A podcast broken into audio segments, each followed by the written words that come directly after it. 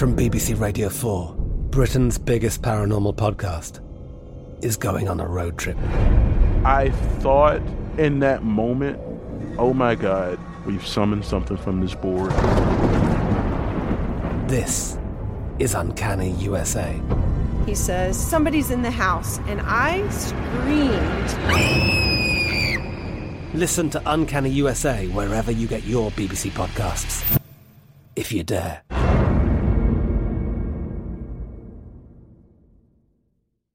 When you buy Kroger brand products, you feel like you're winning. That's because they offer proven quality at lower than low prices. In fact, we guarantee that you and your family will love how Kroger brand products taste, or you get your money back. So next time you're shopping for the family, look for delicious Kroger brand products because they'll make you all feel like you're winning. Shop now, in store, or online. Kroger, fresh for everyone. It's time for today's Lucky Land horoscope with Victoria Cash. Life's gotten mundane, so shake up the daily routine and be adventurous with a trip to Lucky Land. You know what they say. Your chance to win starts with a spin. So go to LuckyLandSlots.com to play over 100 social casino-style games for free for your chance to redeem some serious prizes. Get lucky today at LuckyLandSlots.com. Available to players in the U.S., excluding Washington and Michigan. No purchase necessary. VGW Group. Void where prohibited by law. 18 plus. Terms and conditions apply. The best conversations I have with my colleagues are the ones that happen when no one is looking, when we're not 100% sure yet what to write. Hopefully, having conversations like this can help you figure out your own point of view. That's kind of our job as Washington Post opinions columnists. I'm Charles Lane, Deputy Opinion Editor. And I'm Amanda Ripley, a contributing columnist. We're going to bring you into these conversations on a new podcast called Impromptu. Follow Impromptu now, wherever you listen.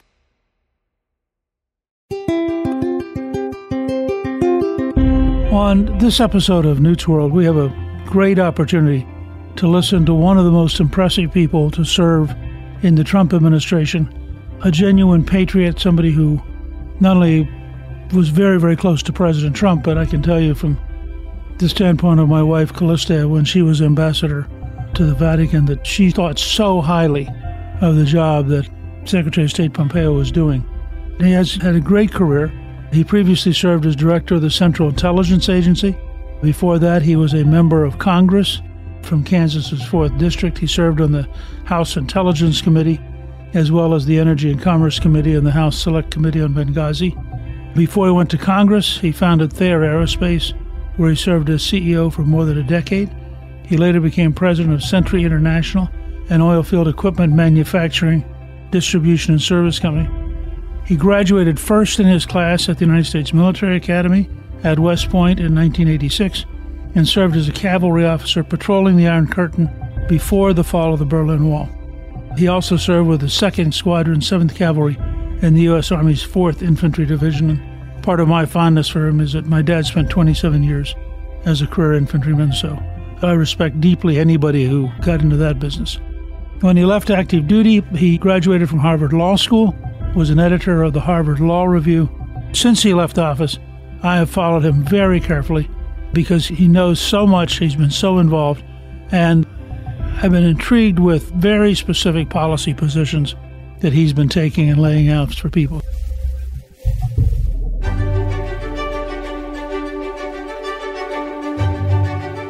Mike, if I remember correctly, you grew up in California. And did you have any notion of a career track that has led you all the places you've been? Oh, goodness gracious. Newt, thanks for the kind words. Of course not. The Lord has blessed us. America has been an enormous blessing to me and to my wife Susan, our son Nick. Uh, that's why this public service matters so much to folks like you and me. I grew up in, in Santa Ana, California. Uh, neither of my parents managed to graduate from college, but they cared deeply and they worked hard to make sure that uh, the three kids have a, an older sister and a younger brother. Uh, the three kids all had every chance to be successes, however we define it. And I got lucky. I was admitted to West Point, United States Military Academy, in the summer of 1982, almost 40 years ago now, for goodness sakes. And that set the career path, the, the trajectory. And so many things have uh, fallen the right way for me. I've certainly worked hard and I'm committed to the things that I've been speaking about now for 10 years plus in public life. But no one could ever predict that one would get the chance to be America's most senior diplomat and America's most senior spy. It's pretty remarkable. You had a very successful career in business. Things were going pretty well. What led you to decide you had to run for office? We were in a moment, this would have been 2009, the end of 2009. We're in a moment not unlike the one that we're experiencing now, frankly, in the United States, where we had a president in office that was truly of the core conviction that government could solve every problem and there were just a few more dollars taken from the private sector that we could fix all the ills of America and who had a progressive agenda for the United States of America. It was impacting my employees. We ran a machine shop. First business I ran made airplane parts, ran lathes and mills, and sheet metal, fabrication, components, welding. The second one was manufacturing in the oil and gas industry. It was impacting our business my duty to take care of those employees was being impacted by a government that was running amok. It was the days of Obamacare passing, and the opportunity presented itself in South Central Kansas, and I decided I would join the team back in Washington of this enormous class that came in in 2010, not unlike the class you saw come in in 1994. This enormous class that came in to try and reset America consistent with the historic understandings of our founding. When you look back on it, what do you think you learned in your time in the Congress? A handful of things. First is I was enormous beneficiary of the fact that I was able to be on two committees that I dealt with issues that matter to every American. I was on the Energy and Commerce Committee. We dealt with these complex energy issues. And then second, I had the chance to serve on the Intelligence Committee, which gave me the baseline understandings to prepare me for the day when President Trump called and asked me to be his CIA director. I served on the Benghazi committee. I watched an America that refused to do the things it needed to do to keep its diplomats safe and secure. It's not about eliminating risk. In fact, I would argue that the State Department under my leadership probably took more risk than the State Department of times before.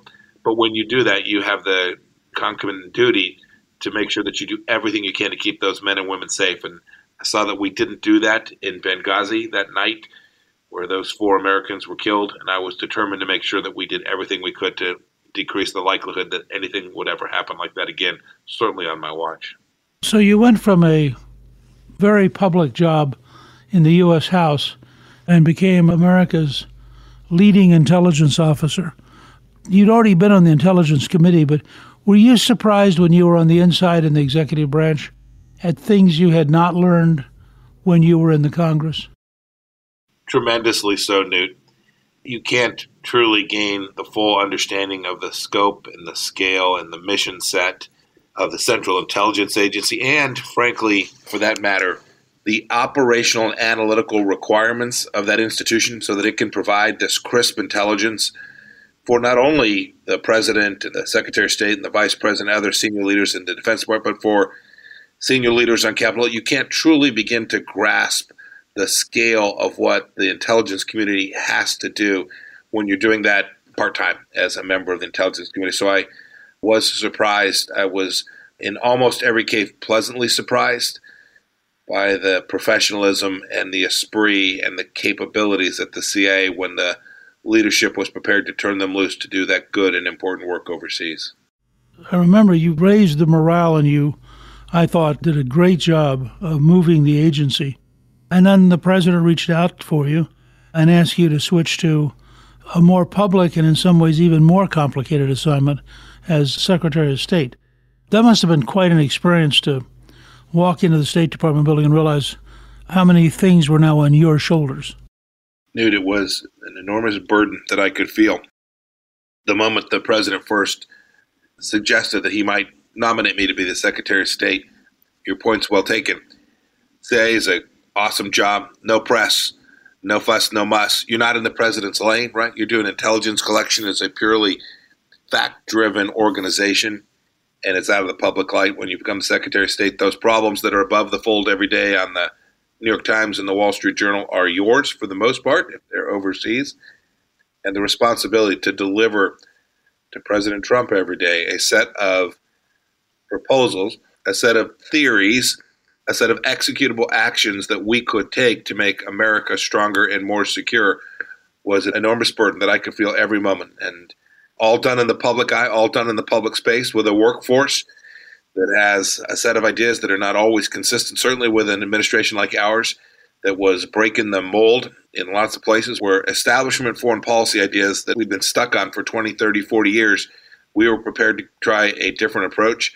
Each of those things certainly weighed on me, but they also got me up in the morning excited to be part of an administration that was prepared every day to try and make America better and stronger and more secure. Well, I was privileged to be with Callista when you and Susan visited with the Pope and you visited the Vatican and Italy. The excitement you had about going to your family's hometown up in the mountains, where I gather they had basically a traffic jam because it's not a town designed to have a, a team the size of the Secretary of State.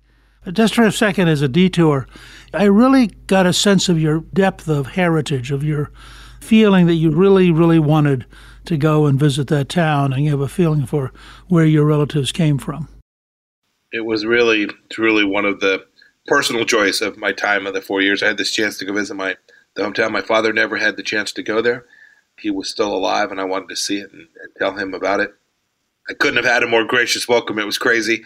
A town of a thousand probably had a couple thousand people there, every one of whom wanted to give me some baked good that they had made. It was truly, truly a lovely day. You'll get a kick out of this too, Newt. This is also apparently the hometown of Madonna.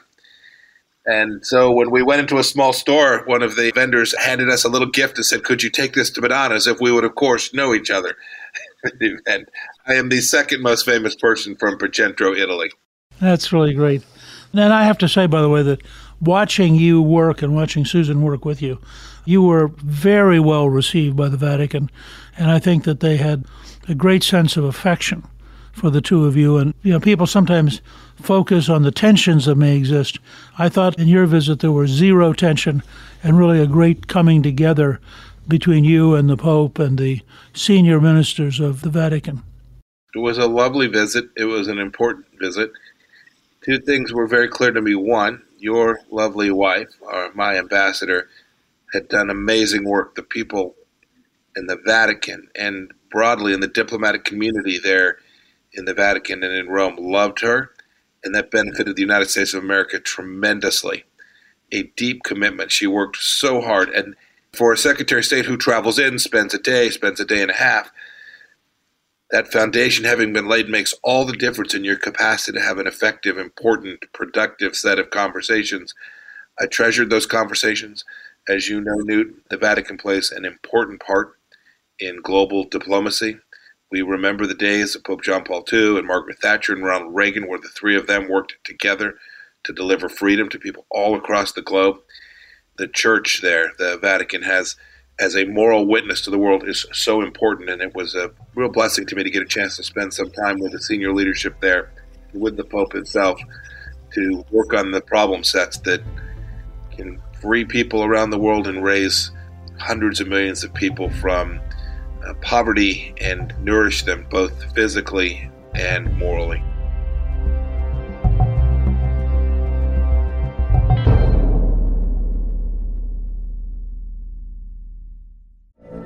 From BBC Radio 4, Britain's biggest paranormal podcast is going on a road trip.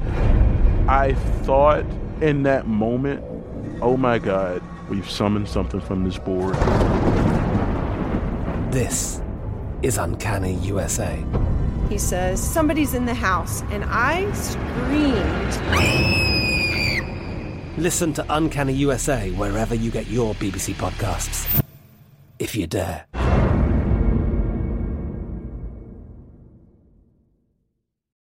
Lucky Land slots, you can get lucky just about anywhere. Dearly beloved, we are gathered here today to. Has anyone seen the bride and groom? Sorry, sorry, we're here. We were getting lucky in the limo and we lost track of time. No, Lucky Land Casino, with cash prizes that add up quicker than a guest registry. In that case, I pronounce you lucky. Play for free at LuckyLandSlots.com. Daily bonuses are waiting. No purchase necessary. Void where prohibited by law. 18 plus. Terms and conditions apply. See website for details. We are the voice of NASCAR. The green flag is in the air, and we are underway. The Great American Race. The Motor Racing Network. NASCAR Cup, Xfinity, and Craftsman Truck Series Racing live on your hometown radio station and MRN or NASCAR.com. Martinsville, Talladega, the Chicago Street Course. We have the side by side action and last lap passes for the win. Photo finishes. Ryan Blaney will win. The voice of NASCAR, the Motor Racing Network. The 2024 presidential campaign features two candidates who are very well known to Americans. And yet, there's complexity at every turn. Criminal trials for one of those candidates, young voters who are angry. The Campaign Moment podcast from the Washington Post gives you what matters. I'm Aaron Blake, and I'm covering my 10th election cycle. My colleagues and I have insights that you won't find anywhere else. So follow the Campaign Moment right now, wherever you're listening.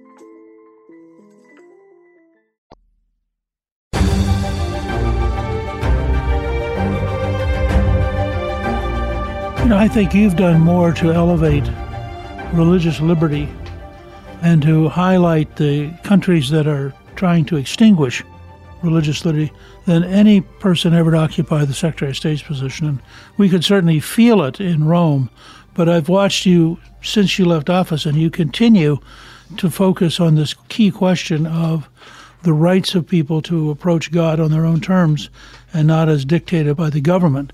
As you look back on that, how do you reflect on that issue and its centrality?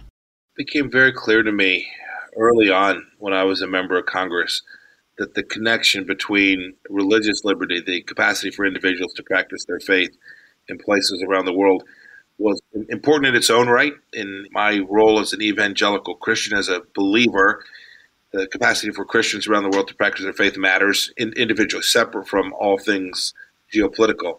But I also came to see the deep connectivity between those countries that were rights respecting and allowed religious freedom and America's need to intervene, or countries that presented risks to the United States and our way of life here at home. And so when I had this chance as Secretary of State, I had a great team around me, including Ambassador Sam Brownback, who was working directly on those issues.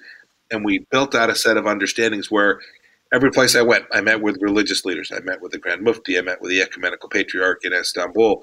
I met with religious leaders of every faith to try and convince those governments that the more space that they created for their citizens to live out their understanding of faith, the more prosperous and more secure their own nation would be. Not every leader believes that.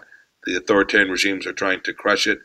But I know in my heart it was the right thing, and we devoted substantial time to it. And I think that we made some real progress. You hosted some of the first meetings ever on a worldwide basis. And that, frankly, fed back into Callista's job at the Vatican and gave her a real tool to convince the Vatican to look differently at the administration because of its commitments on things like religious liberty. I have to report, having watched from the embassy there, you had an amazing schedule and you were all over the place all the time. When you look back, what would you consider the really high moments, the things that you're going to say later in life? We really did change history.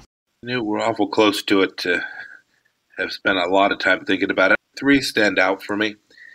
The first is the threat from the Chinese Communist Party was something that I think many of us knew but hadn't focused on in a way that was intentional and that meets the times. And I think we have moved the global consensus that the fundamental threat to the Western ideology, the Western rules of law, the ideas of property rights and freedom that we all hold so dear, I think we moved the world in how they think about the Chinese Communist Party. This is going to be a long, drawn out challenge, and we have to focus on it. It will be costly, and I don't mean just in dollars. There will be things that will fall the wrong way. But if we don't take this seriously, if we don't respond to it, much like President Reagan was able to respond to the threats from the Soviet Union, and frankly, presidents from both parties over a period of time respond to if we don't take the Chinese Communist Party threat seriously, we will live in a very different world 50 or 100 years from now. And so I'd put that at the top of the list.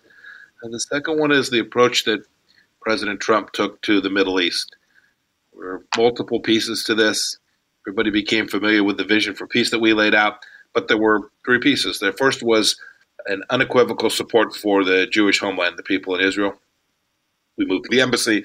We recognized the Golan Heights I made clear that not every settlement was illegal. There were a whole handful of things. We allowed American citizens born in Jerusalem to say this was Israel. Simple things that were a reflection of reality. I think that strengthened the Middle East. Then it was Iran. I'm saddened even this morning to be reading that the United States is about to go back into a deal that puts American lives at risk and certainly lives of Israelis and Arabs. Uh, Iran will be back on a path to a nuclear weapon.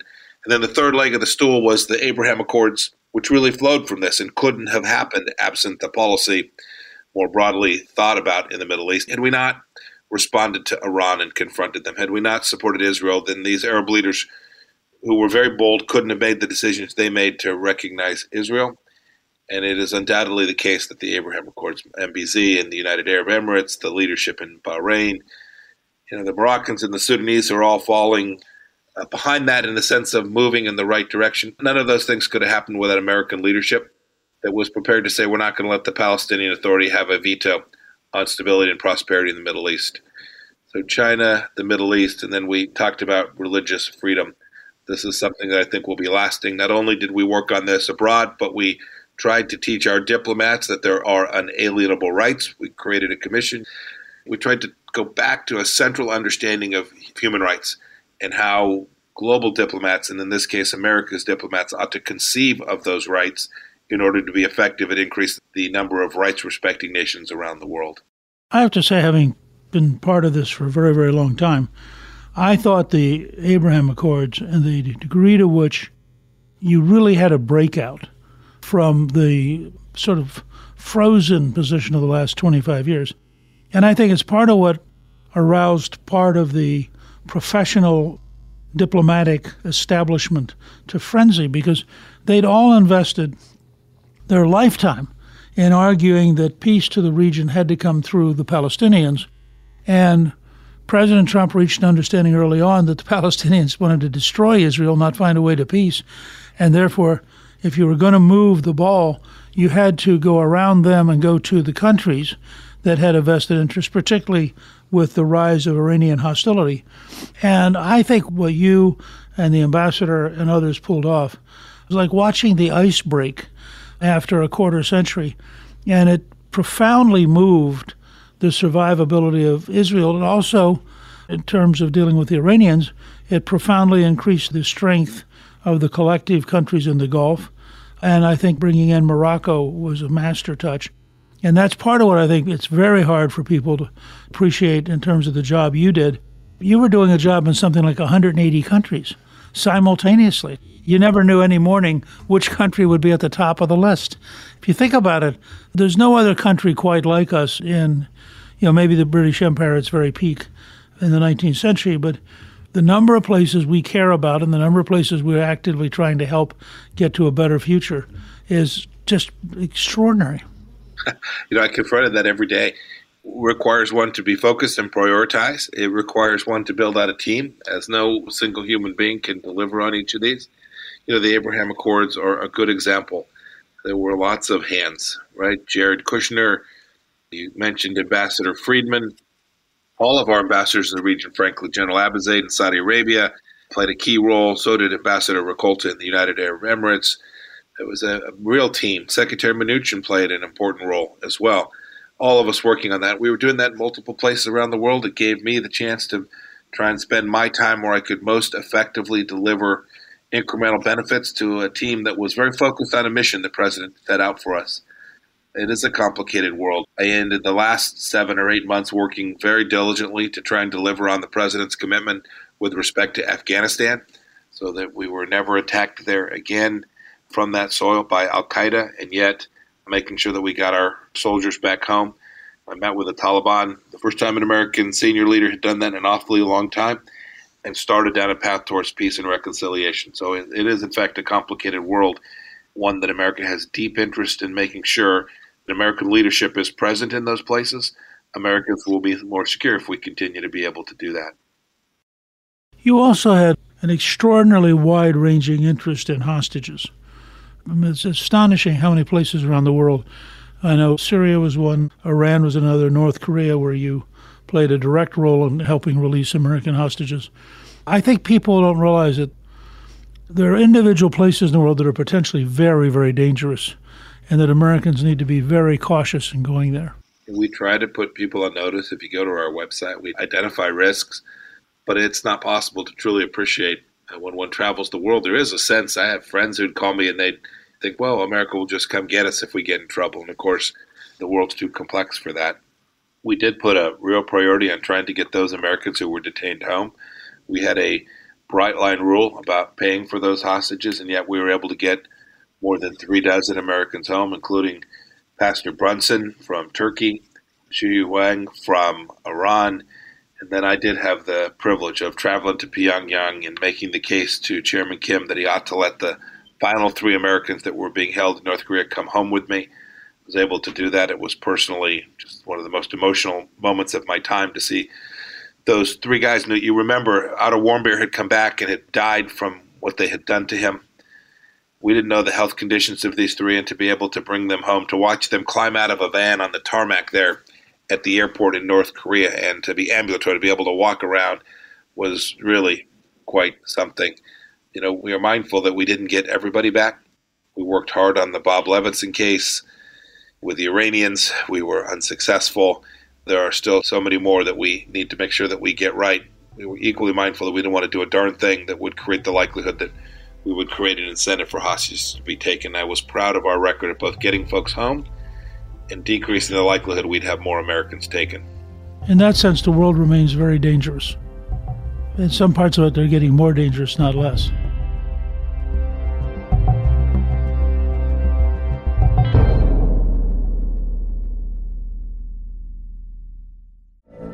From BBC Radio 4, Britain's biggest paranormal podcast is going on a road trip. I thought in that moment, oh my God, we've summoned something from this board. This is Uncanny USA. He says, Somebody's in the house, and I screamed.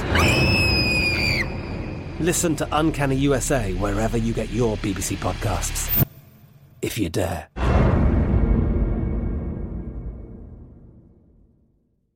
We are the voice of NASCAR. The green flag is in the air, and we are underway. The great American race. The Motor Racing Network.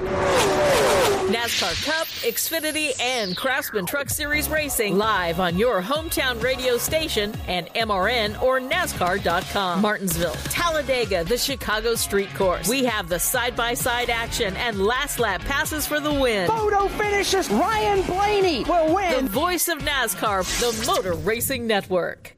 Xfinity has free premium networks for everyone this month, no matter what kind of entertainment you love. Addicted to true crime? Catch killer cases and more spine-tingling shows on A&E Crime Central. Crave adventure? Explore Asian action movies on Hi-YAH. Searching for something extreme? Check out skating, snowboarding, and more on Fuel TV Plus, the global home of action sports. And find crowd-pleasing bops on iHeartRadio's Hit Nation playlist. There's new free shows and movies to love every week. Say free this week in your Xfinity voice remote.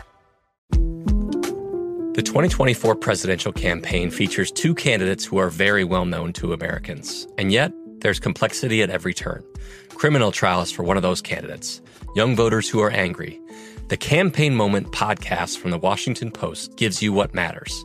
I'm Aaron Blake, and I'm covering my 10th election cycle. My colleagues and I have insights that you won't find anywhere else. So follow the Campaign Moment right now, wherever you're listening.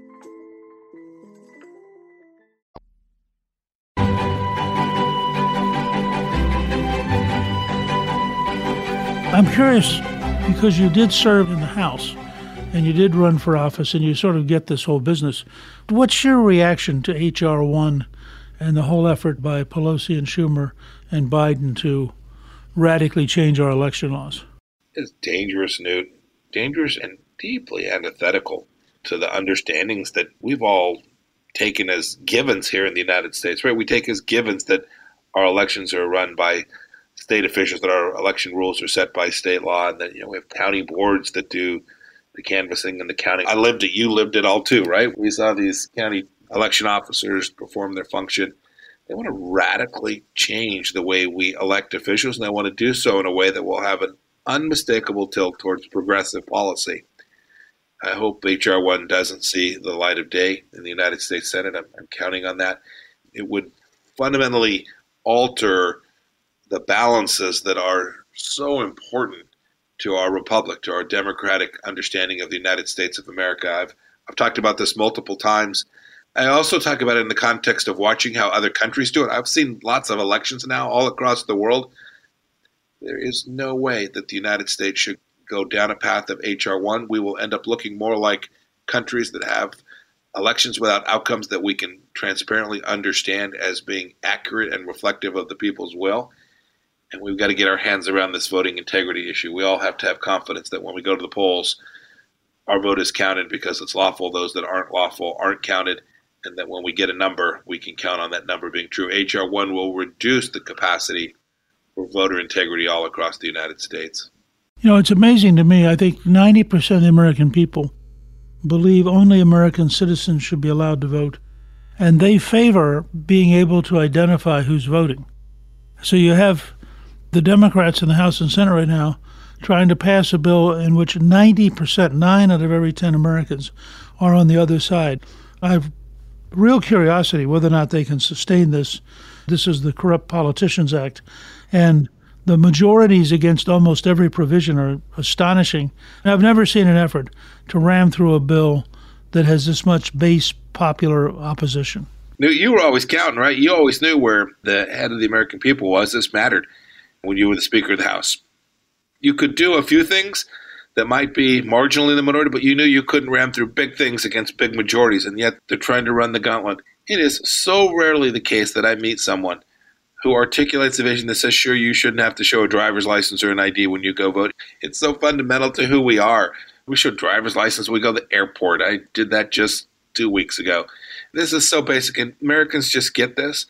Your point is both a common sense one that gets to our founding, as well as one of pure politics, which says, hard to imagine how the progressive left believes that this is something that they will be rewarded for by creating a path for corruption in our political system, this is something that the American people will reward them for. When you take that and you take, you know, critical race theory and you just keep going down this list of things that they're pushing, I know you've seen the new commercial for the CIA, which I have to confess, the first time I saw it, I kind of thought maybe it was a Saturday Night Live portrait. It was so over the top.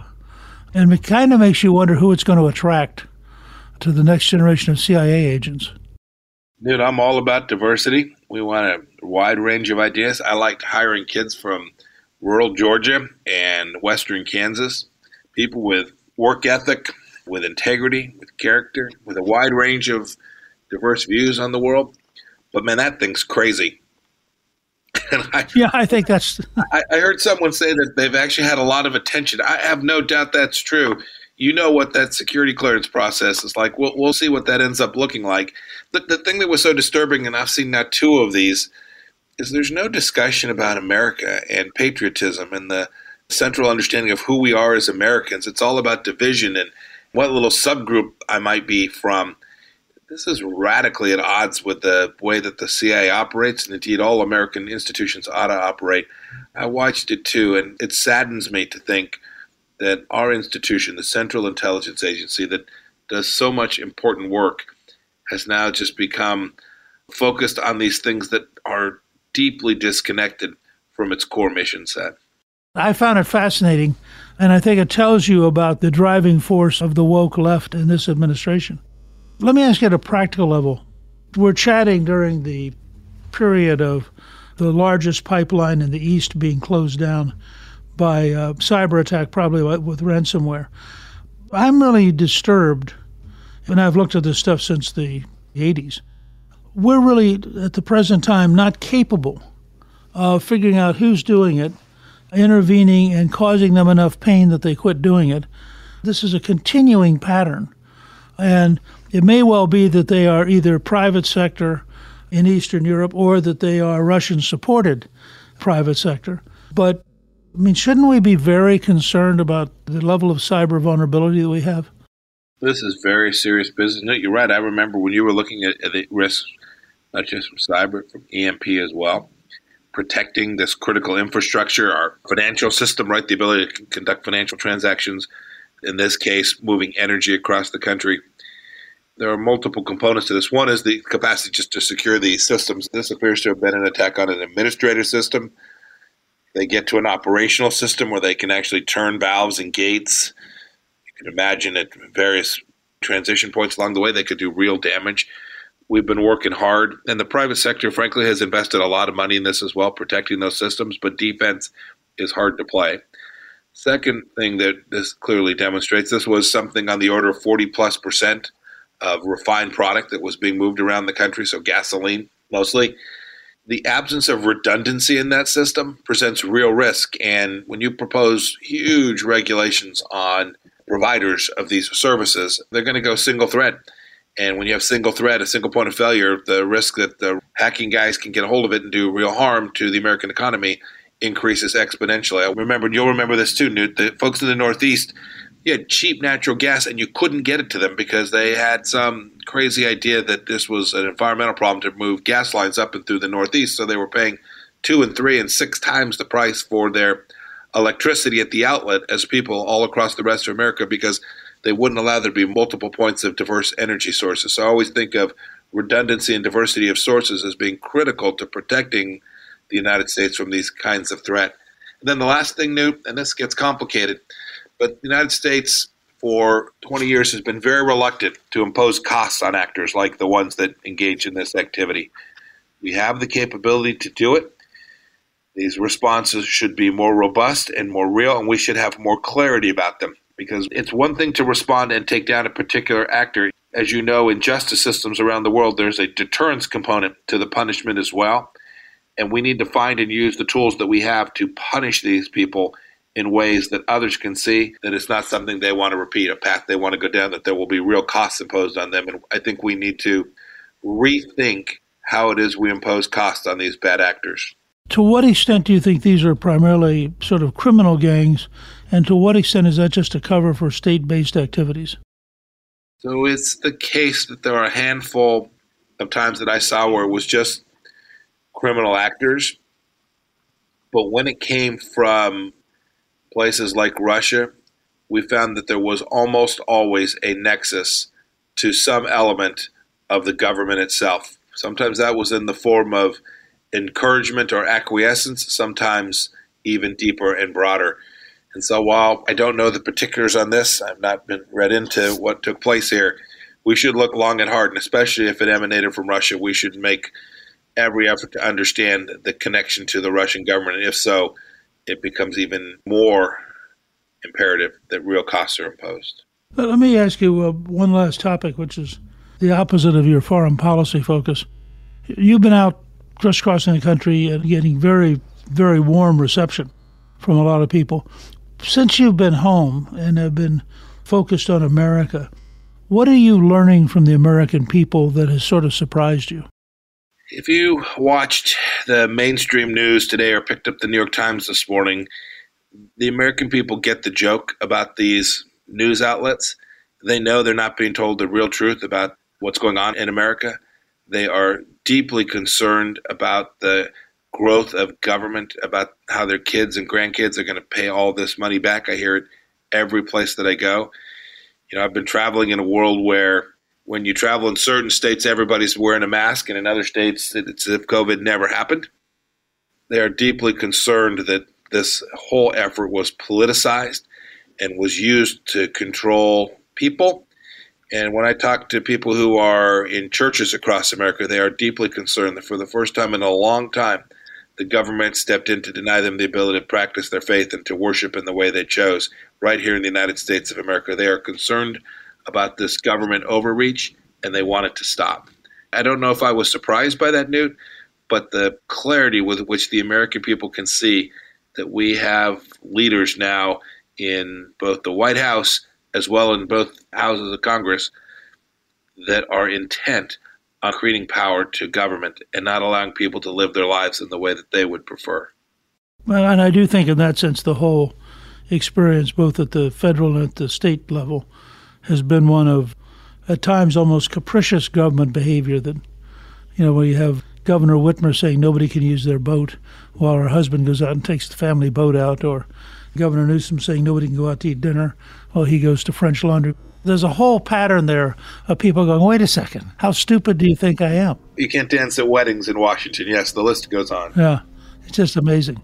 Well, listen, I hope you'll come back and chat with us again because I think you have a great future. I think you're one of the preeminent leaders who came out of the Trump administration, and you have a unique view of both the United States and of the world.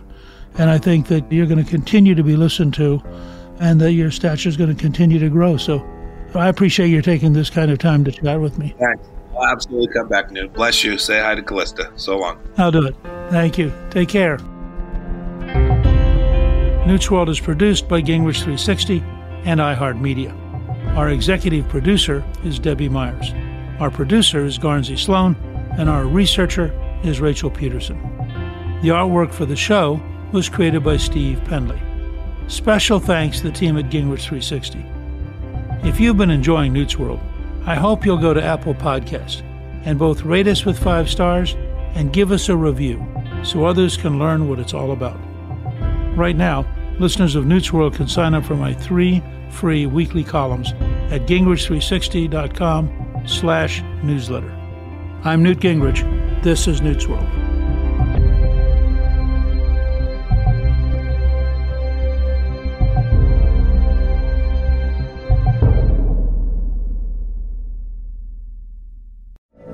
From BBC Radio 4, Britain's biggest paranormal podcast is going on a road trip.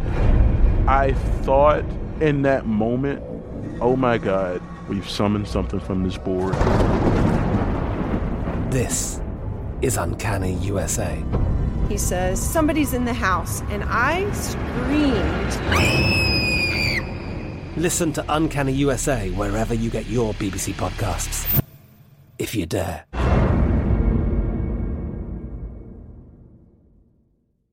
We are the voice of NASCAR. The green flag is in the air, and we are underway. The great American race. The Motor Racing Network. NASCAR Cup, Xfinity, and Craftsman Truck Series Racing live on your hometown radio station and MRN or NASCAR.com. Martinsville, Talladega, the Chicago Street Course. We have the side by side action and last lap passes for the win. Photo finishes. Ryan Blaney will win. The voice of NASCAR, the Motor Racing Network. Xfinity has free premium networks for everyone this month, no matter what kind of entertainment you love. Addicted to true crime? Catch killer cases and more spine-tingling shows on A&E Crime Central. Crave adventure? Explore Asian action movies on Hi-YAH. Searching for something extreme? Check out skating, snowboarding, and more on Fuel TV Plus, the global home of action sports. And find crowd-pleasing bops on iHeartRadio's Hit Nation playlist. There's new free shows and movies to love every week. Say free this week in your Xfinity voice remote. What's up, y'all? Janice Torres here. And I'm Austin Hankwitz. We're the hosts of Mind the Business Small Business Success Stories, a podcast presented by iHeartRadio's Ruby Studios and Intuit QuickBooks. Join us as we speak with small business owners about the tools they use to turn their ideas into success. From finding that initial spark of entrepreneurship to organizing payments and invoices, we've got you covered. So follow and listen to Mind the Business Small Business Success Stories on the iHeartRadio app or wherever you get your podcasts.